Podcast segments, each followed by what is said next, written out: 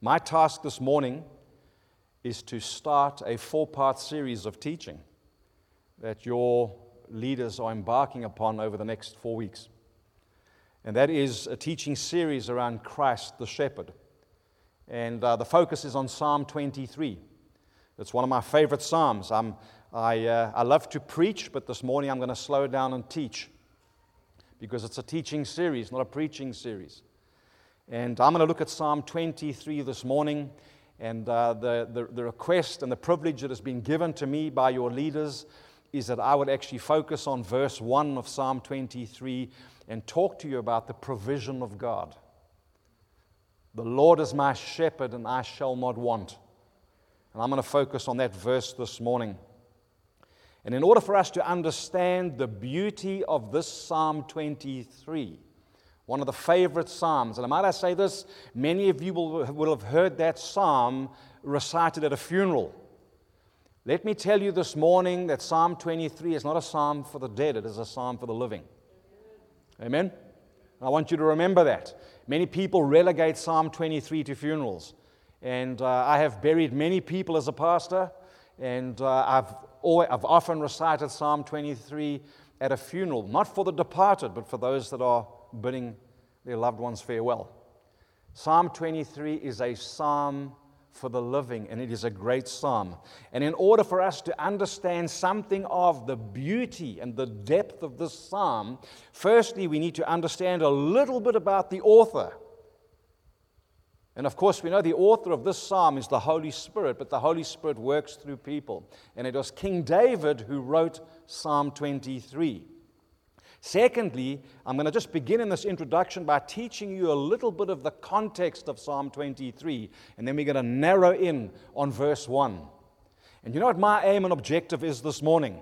My objective this morning is that you're going to leave this place. My goal in partnering with the Holy Spirit this morning is that you're going to leave this place and you will never fear lack ever again in your life.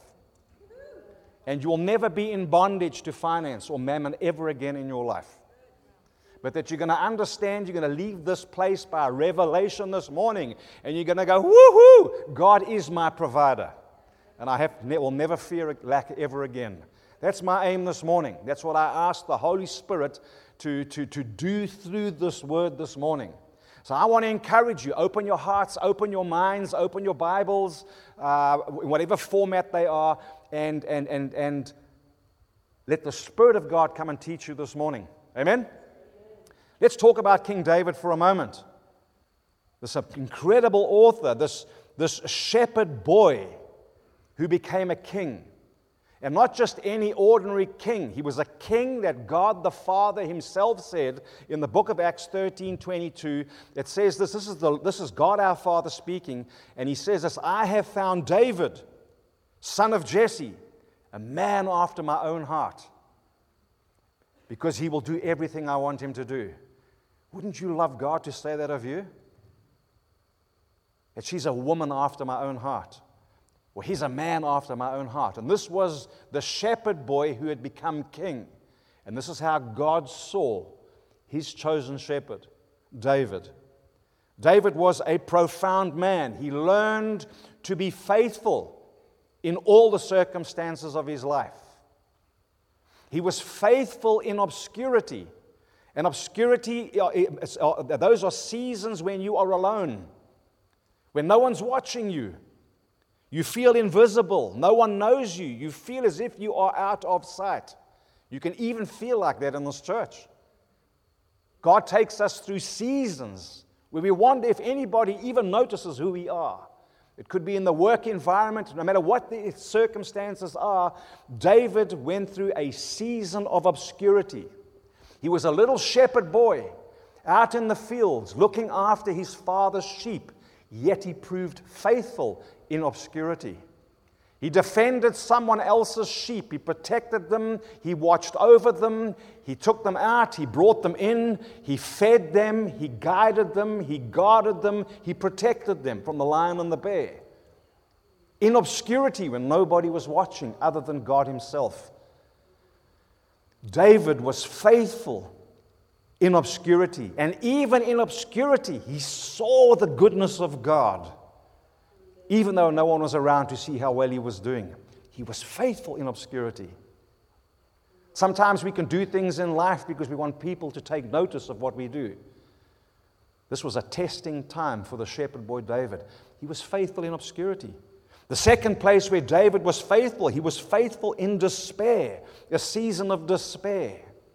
He had been anointed king of Israel, but yet it took years and years for him to take the throne. Saul was still the king, but David was the anointed king. And he fled from Saul, who wanted to kill him. And he ends up in a cave, a cave called Adullam, and he was in despair. And he had every opportunity to react in the flesh and to take things into his own hands and do them his way or to react to his circumstances. But yet David remained faithful even in despair. And in despair, he still saw the goodness of God, if you read the Psalms. And so he was faithful in despair because he could still see the goodness of God in despairing circumstances. The third place where David was tested as the shepherd boy in this preparation to become king was in the area of victory. Because David, the shepherd boy, eventually ascended the throne of Israel as the anointed king. And he was a king like no other, other than the king of all kings. He became victorious with great victory and great resources and great wealth and great provision. And very often, when our purses are full, God is far from us because we forget Him. People think in victory, when they've got it all, they're going to be close to God. But it's very often in victory that we forget the God who's actually given us victory. And David was faithful in victory because even in his victory, he saw the goodness of God. And we see that if you read through this revelation that David had of the goodness of God, because God is good. David's revelation in all the circumstances of his life was that God is good regardless of the circumstances. And that revelation caused him to be faithful no matter what. You read all the Psalms that were penned by David, all the Lord is Psalms, and you hear the, you capture the heart of this shepherd boy who became king, where God said, He's a man after my own heart. He says, The Lord is the one who sustains me. The Lord is, the, is king forever and ever. The Lord is my light and salvation. The Lord is close to the brokenhearted. The Lord is the great God. The Lord is good, and his love endures forever. The Lord is compassionate and gracious, slow to anger, and abounding in love. The Lord is exalted over all the nations. The Lord is my strength and my song. The Lord is the shade at my right hand. In other words, He's close. The Lord is good to all, and the Lord is righteous in all His ways. This are just some of the Lord is statements that King David made at the different times of his life, whether it was in obscurity or in despair or even in victory. He could always say at all times, because of who he knew or what he knew of his God, the Lord is. The Lord is good. That is the author of Psalm 23. The second thing we need to note before we get into verse 1 is this there's a context for Psalm 23. You know, every verse has a context, and every verse and every word, every word has the meaning according to the, the verse, and the verse, the chapter, the chapter, the book, the book, the whole Bible. Now, Psalm 23, this beautiful psalm that we're going to get into in a moment, the Lord is my shepherd, it actually has a context. And the context is this the Bible describes the shepherd Jesus in three ways. The first way is that Jesus is the good shepherd. Can all of you on this side say good shepherd? None of you, just you. Can you say good shepherd? Good shepherd. The second description that the scriptures give of Jesus the shepherd is that he is the great shepherd. In the middle, can you all say great shepherd? Not here. There, just there only. Great shepherd. And all of you over that side, the third way that the scriptures describe the shepherd, Jesus, chief shepherd. Can you say chief shepherd? Chief shepherd. Chief shepherd. So we've got the good shepherd. Yeah. Come on, you've got to work with me here. We've got the great shepherd. Here we go. And the chief shepherd.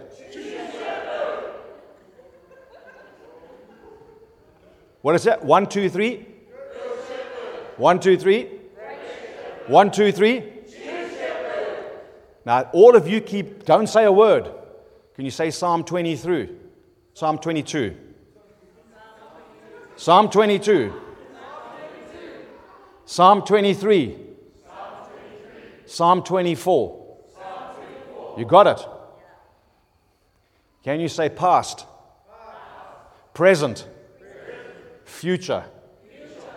You see, the context of Psalm 23 is Psalm 22 and 24.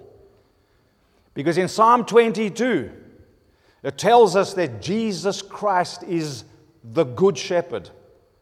And He is the Good Shepherd. He says so in the New Testament, in the Gospels. He says, I am the Good Shepherd because the Good Shepherd lays down His life for the sheep. Are you with me? Psalm 22 deals with your past through the death of Jesus Christ.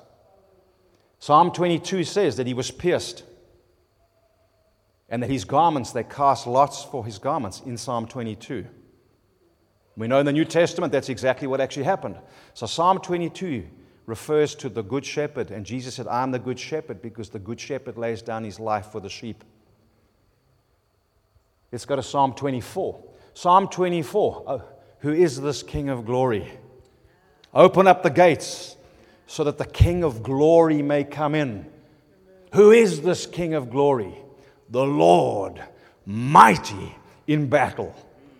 And Psalm 24 talks about the chief shepherd, and his chief because he's returning for his sheep. Woo! And it's coming soon.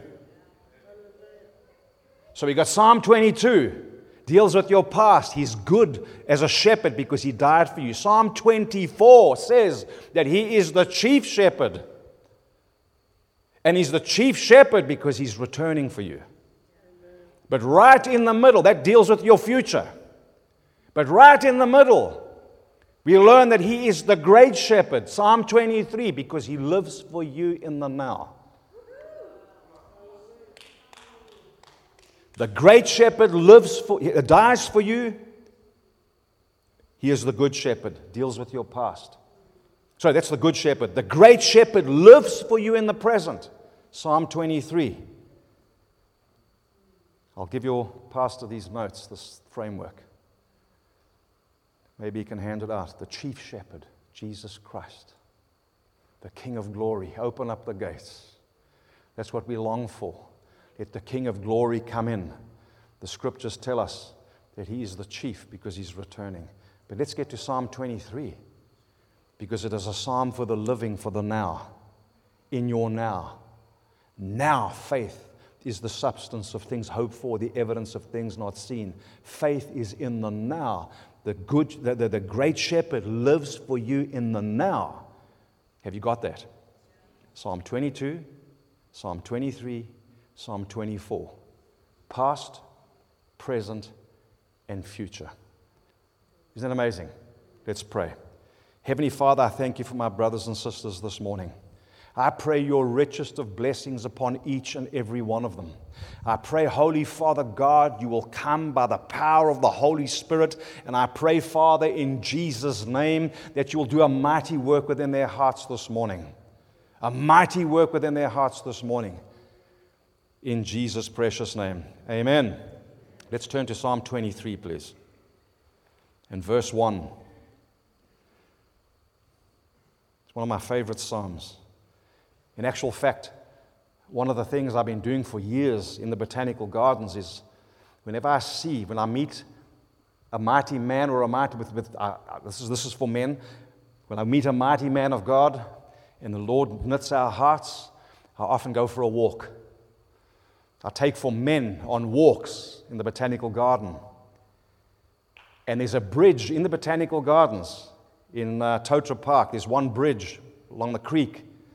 And my leadership team in the church have called it Psalm 23 Bridge because they know that Michael's going to take you to that creek on that bridge and he's going to recite to you Psalm 23 and he's going to pray over you. And it's very true. You can speak to Frankie and uh, Essendon and Charles and Ben and all Joseph and all of them. They've stood with me on that bridge for the past 20 years, and I've recited to them this psalm, Psalm 23. Could you all please stand?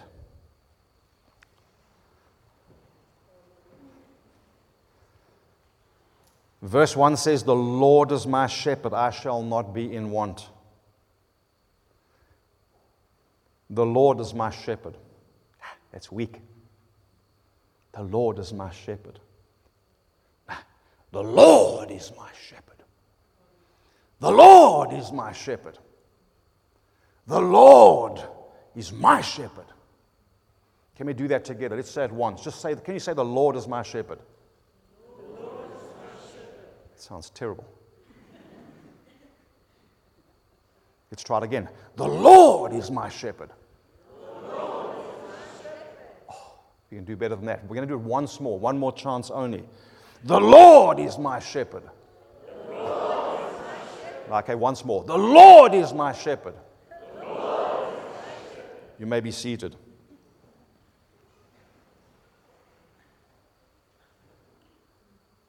We see men and women in the Bible who understand, had revelation that the Lord, the Lord is their shepherd. You cannot be in want until you have revelation of the Lordship of Jesus Christ. He's not just Savior, but He is Lord. And many have revelation of their salvation, but they don't understand the Lordship of Jesus Christ. He is Lord of all. And so the Lord is my shepherd. David knew this. David knew this. When they were coming out, the Philistines with Goliath were coming out on a daily basis, the scriptures saying, and doing the haka or whatever dance they were doing, the Israelites would quiver in their boots.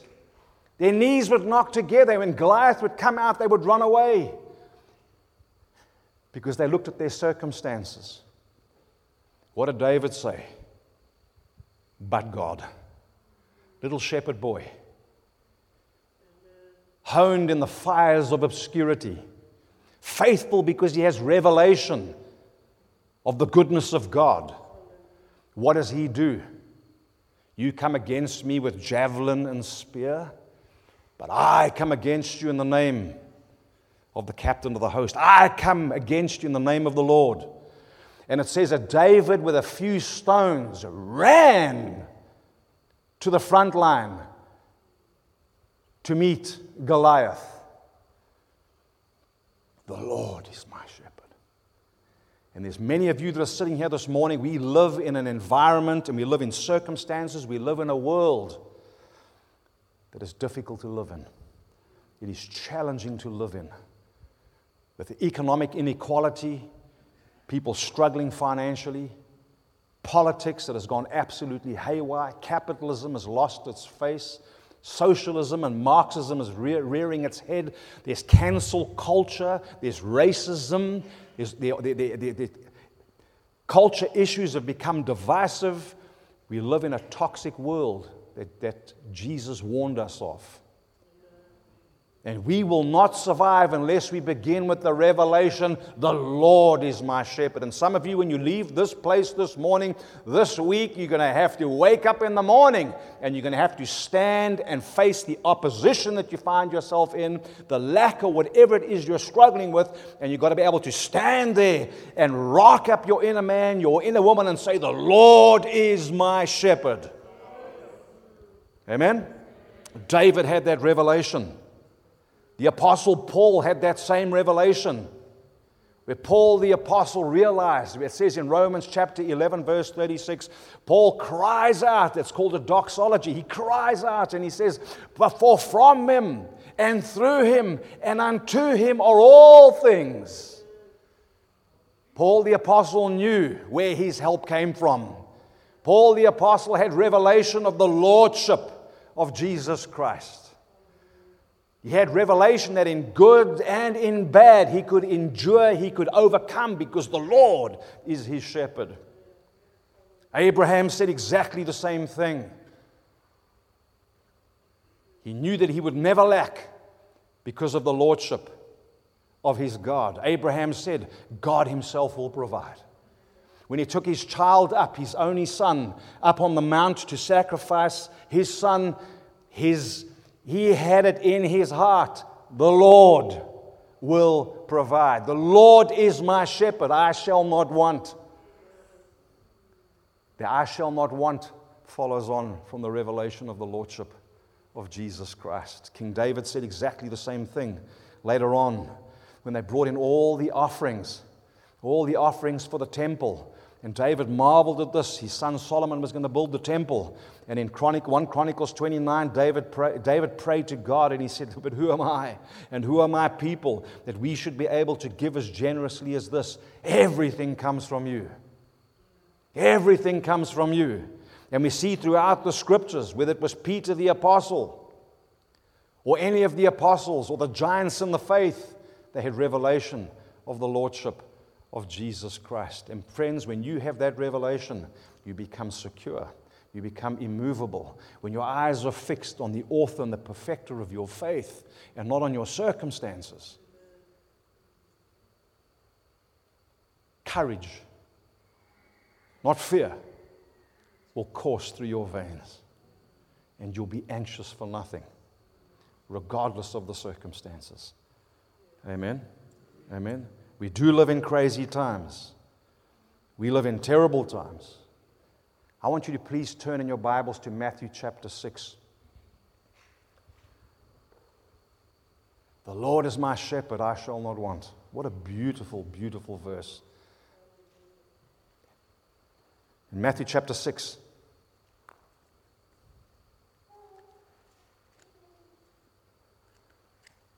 And while I'm teaching this and you're turning in your Bibles to Matthew chapter 6, I want, well, I want to be transparent with you this morning. Because Paul the Apostle says, I've learned to be content with a little, and I've learned to be content with much. And then Paul goes on to say, in all situations, where there's very little and when there's a lot. I learn to be content. I've been through circumstances, my wife and I, where we've had lots of money. And I've been through circumstances where we've had absolutely nothing. And some of you here this morning, you might be in the lots. Some of you might just be in the just survive. Others of you might be sinking financially, swimming in debt. I honestly know what it means to be in that situation. I've been a wealthy man, and I've been a poor man financially. I've had lots and very little. But Paul, I learned to be content in all circumstances. So, what I'm sharing with you now from Matthew chapter 6 is not theory, but it's practice personally. in Matthew chapter 6, and I want to encourage you, this is a key passage of Scripture for all the disciples of Jesus Christ in the times we find ourselves in. It says this Do not store up for yourselves treasures on earth where moth and rust destroy, and where thieves break in and steal. But store up for yourselves treasures in heaven, where moth and rust do not destroy, and where thieves do not break in and steal. I want to pause there. He has an instruction from Jesus. He's saying there are two places you can invest your treasure. One is heavenly treasures or earthly treasures. What is Jesus saying here? Well, let's move on and have a look. He says, For where your treasure is, there your heart will be also. And then he makes a peculiar statement. He says, The eye is the lamp of the body. And if your eyes are good, your whole body will be full of light. But if your eyes are bad, your whole body will be full of darkness. If then the light within you is darkness, how great is that darkness? And then he says, No one can serve two masters. Either he will hate the one and love the other, or he will be devoted to the one and despise the other. You cannot serve both God and money. It's a very interesting thing that Jesus is actually saying here. Jesus is saying there are two kinds of treasures that in your life that will last forever. The two kinds of treasures one that has eternal significance and one that has temporary significance. Jesus says here that you can't serve two masters. You can't serve money or run after money and serve Jesus.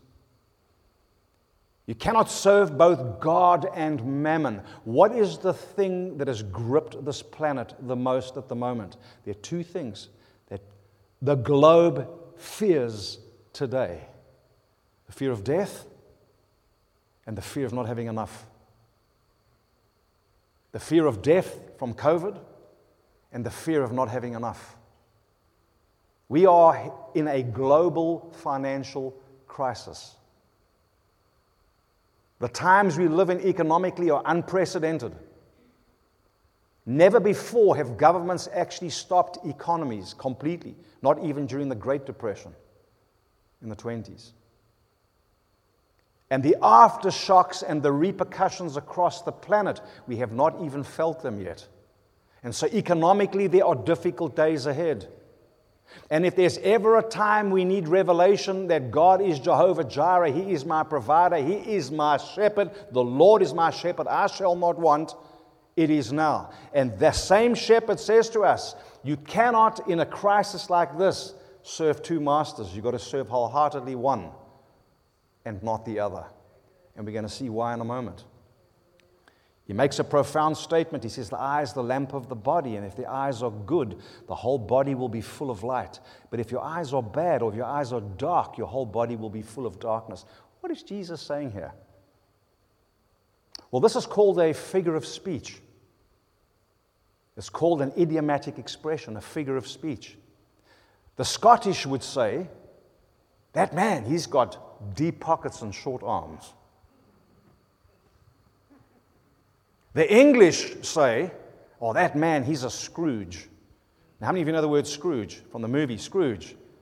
In other words, he's not generous. The Scots go, deep pockets, his wallet is down here, but his arms are short, he can never get to them. Other cultures say, oh, he's tight fisted. That man's tight fisted. I don't know what, what, what would the Samoans say? Is there a figure of speech in Samoa? You go, he's, he's, what is it? I-oo. I-oo. I-oo.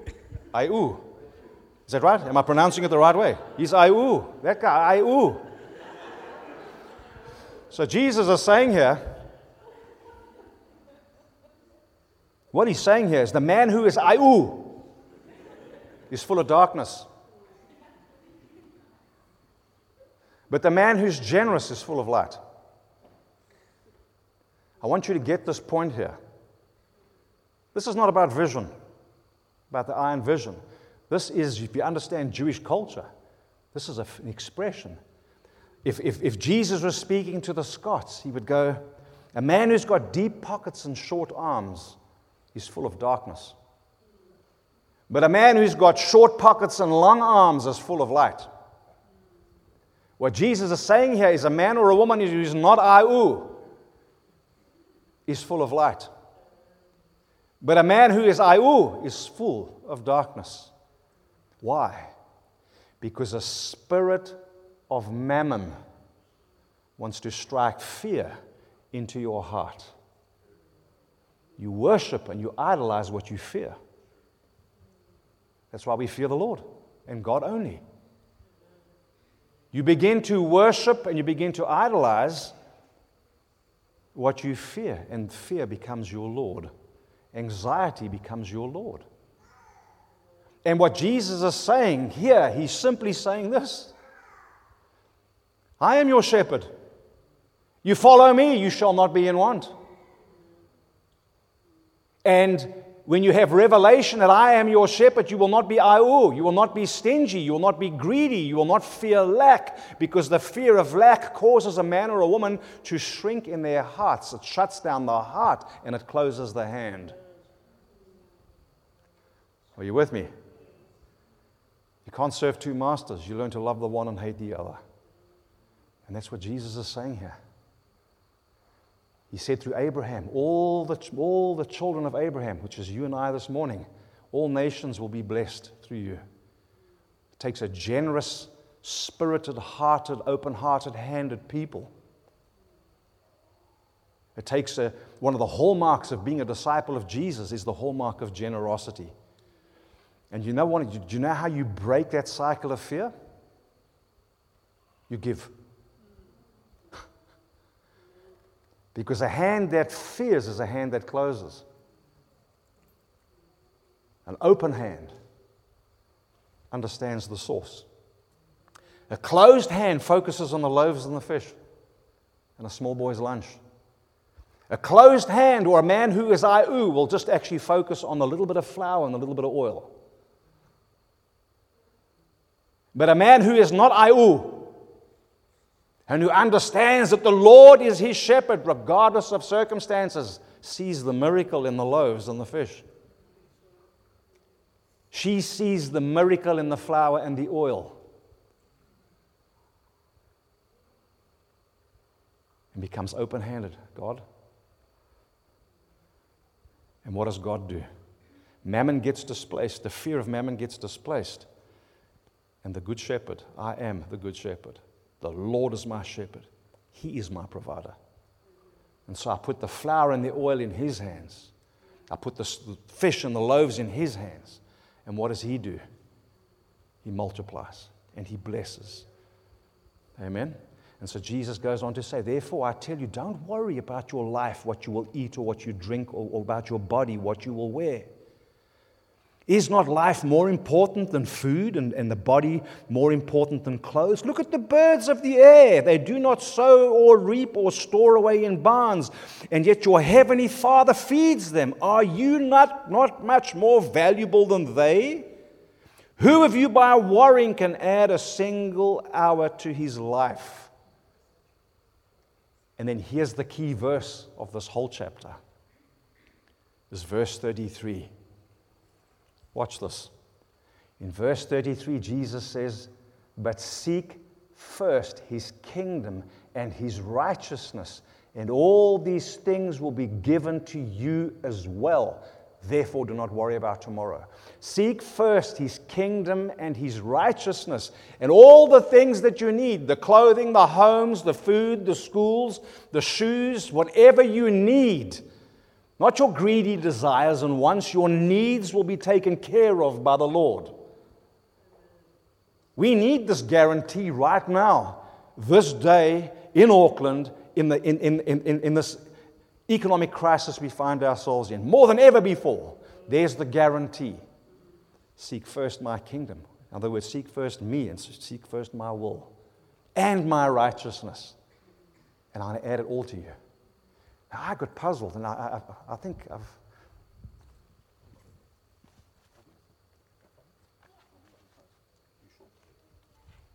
Let me take five minutes to bring this to a close.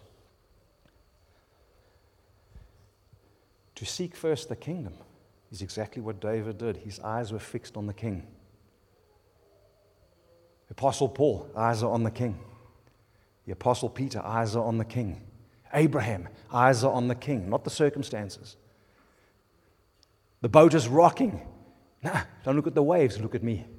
Keep your eyes fixed on Jesus. But what does it mean to seek his righteousness? This is very important, and then I'm going to pray for you.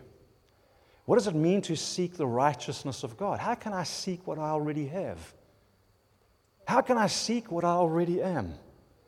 Because the Bible says, when I receive Christ as my Lord and Savior, I have the righteousness of Christ. And when God looks at me, he sees a righteous Michael. Because he sees me through the blood of his Son, Jesus. And so I have the righteousness of Christ. And I remember crying out a while ago to the Lord, and I remember I totally saying to God, Lord, I don't understand this. What does it mean to seek what I've already been given through the cross? I want to encourage you when you don't understand the scriptures, just write it down. And if God doesn't reveal it then and there, in time He will reveal it. And one day I was actually going through again, Lord, teach me, what does this mean? And this is what the Spirit of God said to me. He said, Son, you stand righteous in Christ, but you live righteous through Christ. You are righteous, but you must walk in paths of righteousness. And when it comes to your money, although you stand in righteousness, you must be righteous with your money. You must be righteous in how you live. It's paths of righteousness. Lead me. Psalm 23. Lead me in paths of righteousness. Someone will cover this, but lead me in paths of righteousness for his name's sake. And you know what it means to be righteous and righteous paths with what God blesses you with? I'll summarize it is to bless the poor. Be a good steward of what God has given you. Bring to God his portion. Sow generously. Look after the poor. Those things are treasures in heaven. Look after those who have need. Take care of one another. Bless one another. Be a good steward of the finance that God has given you. Don't get into the trap of debt. And if you're in a debt trap, do whatever you can. Get help from your church family, from your leaders. Go to them and say, I'm, I am the tail and not the head. I am in debt up to my eyeballs. You've got to help me. Help break this thing of the fear of mammon, the anxiety of a mammon. You with me? It's not just about your tithes and your offerings, it's far more. It's not just about giving, it's about budgeting. It's not just about those things, it's about multiplying what you have. It's a full package deal. It is walking righteously, righteously with the things that God entrusts to you, whether a boy's lunch or a widow's oil and flour. And I tell you something eyes the lamp of the body. And if it's dark, if, the, if it becomes stingy, you see what actually happens is the fear of lack causes us to shrink. But Jehovah Jireh will expand you, He'll expand your heart. I know people who are IU, believe you me, and their lives are miserable. They're critical, they're ungracious, they're ungrateful. IU. Because of fear. We don't fear the lack of money. God is the provider of all things. He opens the channels of blessing. If one channel closes, and He may close it deliberately on you, He wants to test where's your heart in the channel or in the man, in the God who opens the channel of blessing. If He closes one channel, He will simply open another. And you may go through a little season of where you're being tested. My wife and I, we were rich, rich at one point in our lives, financially, years and years ago. I lost it all from our wife who would walk through a shopping with her shopping carts never worry about what anything would cost.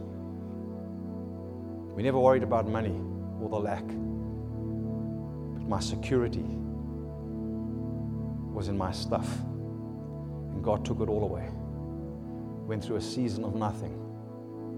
I remember getting on my knees in our lounge and the fire was burning. These were many years ago in Africa. And I said, honey, this thing, money, has gripped my heart. I had nothing. The lady had to come to our home, knock on the front door, and give me a, a, a, bowl, a bowl of food so I could feed our children. Had nothing from being very wealthy. And I remember getting on my knees, and from that day, my wife and I, we made a we, we said to God, never again will we be mastered by money. And we've had challenges that have come since then. But the Lord is my shepherd, and I shall not want. He is my shepherd. You seek first his kingdom and his righteousness, his righteous way of living in all things.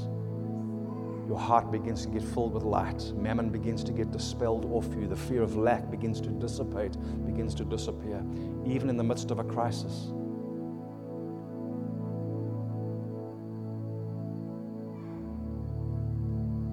Man called Cornelius in the book of Acts.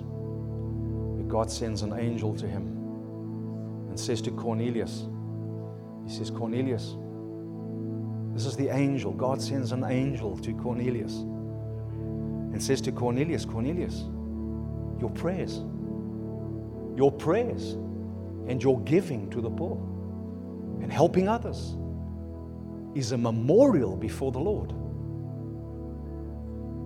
The treasury of heaven. Don't store up yourselves treasures on earth. Store it in heaven through your righteous acts towards your church family and towards your pastors and towards your community and towards others. Your righteous acts are a storehouse of treasure in heaven. You know what God does for Cornelius, who's a non Jew? Cornelius has got his whole household together and all his friends. You know what God does? Brings salvation and revival to his home. The treasury of heaven just opened up.